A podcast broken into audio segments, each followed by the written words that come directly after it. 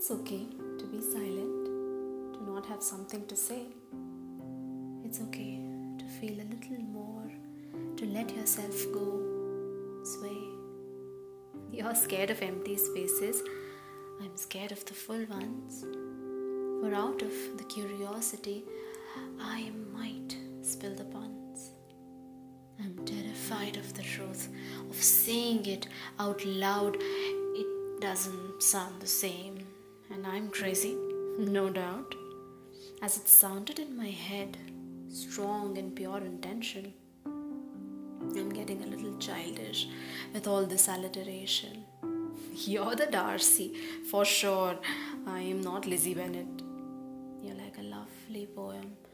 And yeah, I'm not in it. You want to hear my voice. I guess that's why you call. I've so much to write, not say. And I'll wait until the fall. To tell you things I might need a proper sit me down. I'm the biggest overthinker, the best there is in town. It's time for you to sleep, honey. Do think of me. I'll be okay, as always was. Folded up like origami. I'm shy to say all what I think, struggling to find my voice. It's still a pleasure that for you, I'm an audience of choice. I'll sleep now and dream of you.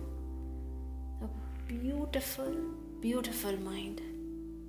Do they really sit up there and make more of your kind?